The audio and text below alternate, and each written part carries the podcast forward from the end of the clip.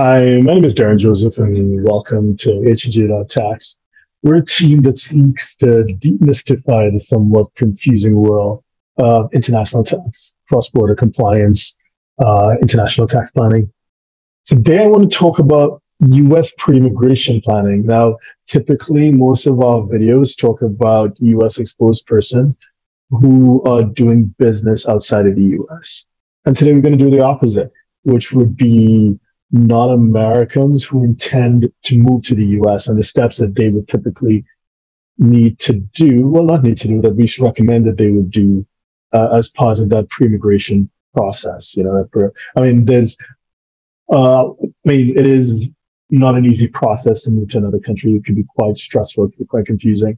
And we tend to get preoccupied with the immigration piece. And unfortunately, we tend to miss out on the tax piece, which we think is super important. Now, Ironically, most of our most popular live streams when we do these live streams are actually for U.S. pre-immigration planning. From you know, and, and that makes sense since we we tend to deal with high income earners. And when you look at some of the charts that are published around the internet, uh, I think there's Visual Capitalist, there's uh, Henley Partners, and those attract the movements of high net worth individuals it's crystal clear that when you look at the top 10 cities in, in the world where high net worth individuals are concentrated, they're disproportionately in the US. The US has always, and for the foreseeable future, we think will always continue to attract those of higher income earners. It, you know, it, it is the rule of law. It's business opportunities, fantastic capital markets, opportunities for kids or whatever. So we're our typical client what, what is our typical client like? They often they move for, for work. You know, they work with a multinational, they work with one of the big banks, and they get relocated from Hong Kong or Singapore, London to to to Wall Street to New York, or one of the tech companies, and they get relocated to California. Often as well, where it's you know it's it's more self-initiated, someone who runs their own business. Uh, it tends to be an education play. It's all about the kids, right? The and again, depending on how you look at it.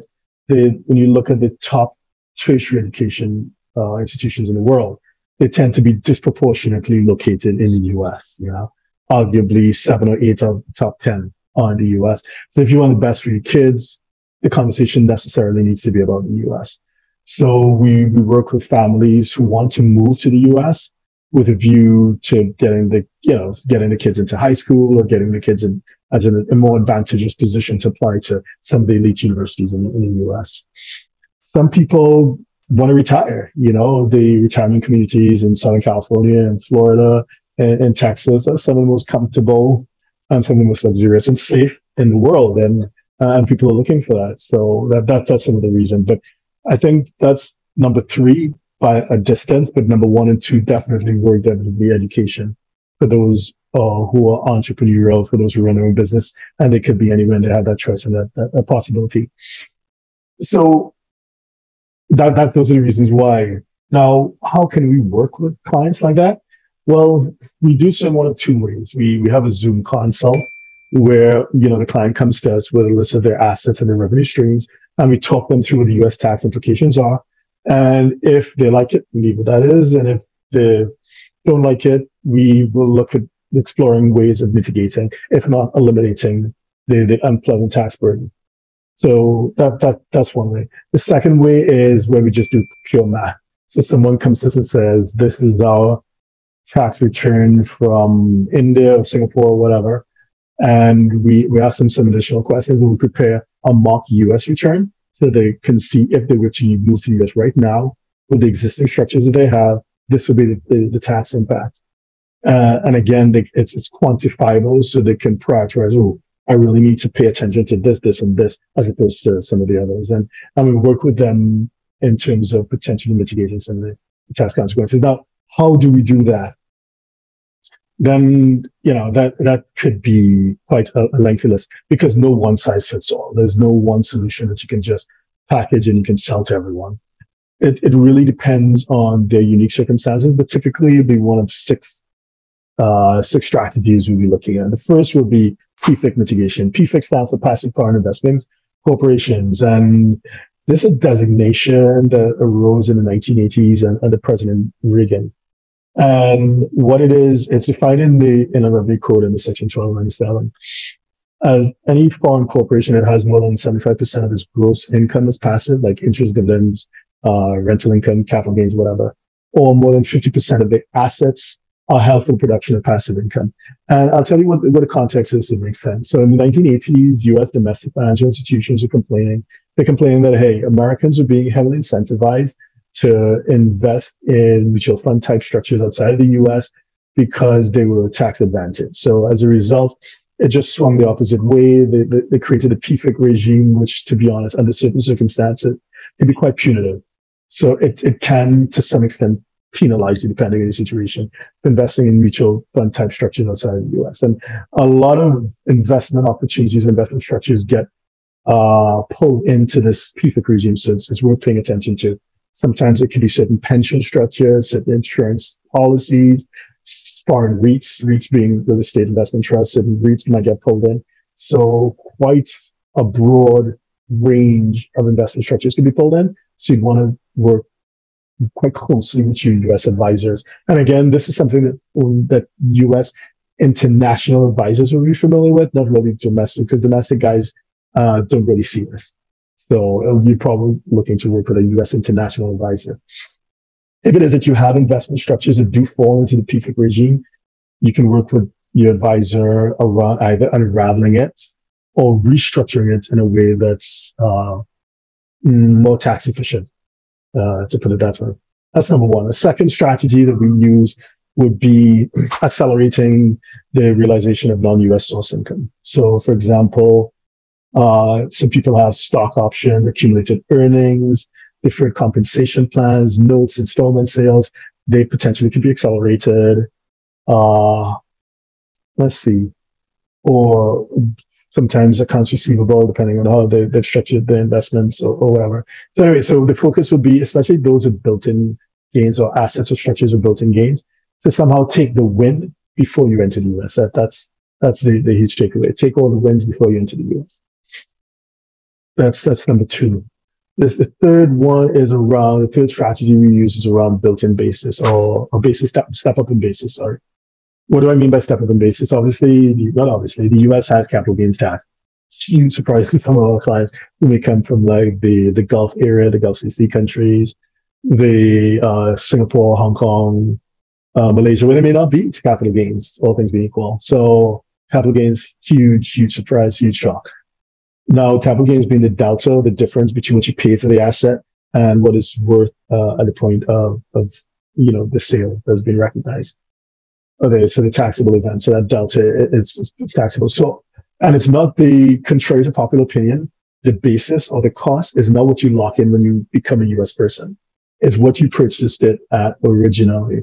So what we do is work with clients and ways of creating, at least in your home country, non-taxable events, which would create a step up in basis because, you know, you've had an investment for however long and there's, there's some built-in gains.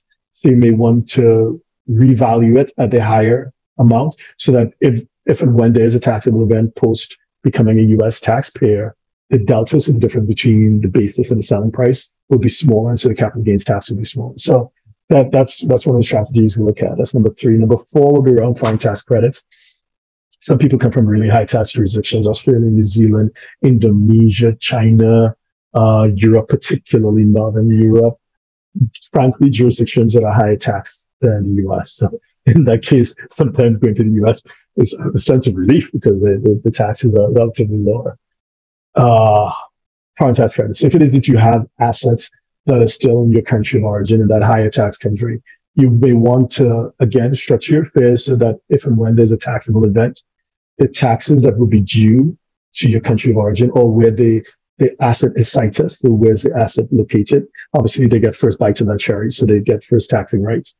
So you want to make sure that your structure allows that the tax that you paid in that foreign jurisdiction is used as a foreign tax credit to offset the tax due to the United States. Uh, in many circumstances, especially from with those transactions that take place in in uber high tax jurisdictions like well in Europe, there's no tax due to the US. There's no tax. So you reported the transaction, it's not taxable. But you just want to make sure that your affairs are structured in such a way that that foreign tax credit does work to your advantage. That's number four. Number five would be around qualified dividends. Is a bit contentious. So jurisdictions where there's a double tax treaty in play with the United States, uh, one of the typical clauses around dividends provides that dividends paid out from the other country will be taxed in the same preferred manner as dividends from a uh, from a U.S. company, so the qualified dividend tax rate, and that could be quite material. So, like if you get dividends from a company in Singapore, Singapore there's no double tax treaty in the U.S., so it can be taxed depending on your marginal tax rate will be. It's up to 37 percent, right? Plus state tax if you're in California, you're already way over 50 percent, depending on your situation, right? So it's it's a material amount. Now, if it is that you were receiving dividends from a jurisdiction with a double tax treaty, for example, um, Indonesia or Australia, it could be taxed at qualified dividend tax rates, which would be 15 or 20%, depending on your situation. So basically it could be half depending on, on what you're doing. So there's a built-in incentive to create structures which utilize or leverage these lower tax jurisdictions if you're structured, if you have the ability to structure before you enter the US. Now, obviously, there are treaty abuse clauses, there are limitation of benefit clauses, there are, uh, you know, rules around economic substance. So it's not just, I hear people talking, uh, you know, always get these conversations. Well, I'm just going to set up a company in Malta name some country. I'm just going to pass the dividends through. No, it doesn't work like that. There are certain rules that are in play that foresee what are considered to be abuse of the, the tax treaty. So you want to have a, a conversation where you prefer a tax advisor to make sure you're doing things the right way. But number five would be utilizing the tax and uh, to get to enjoy, for example, qualified dividends.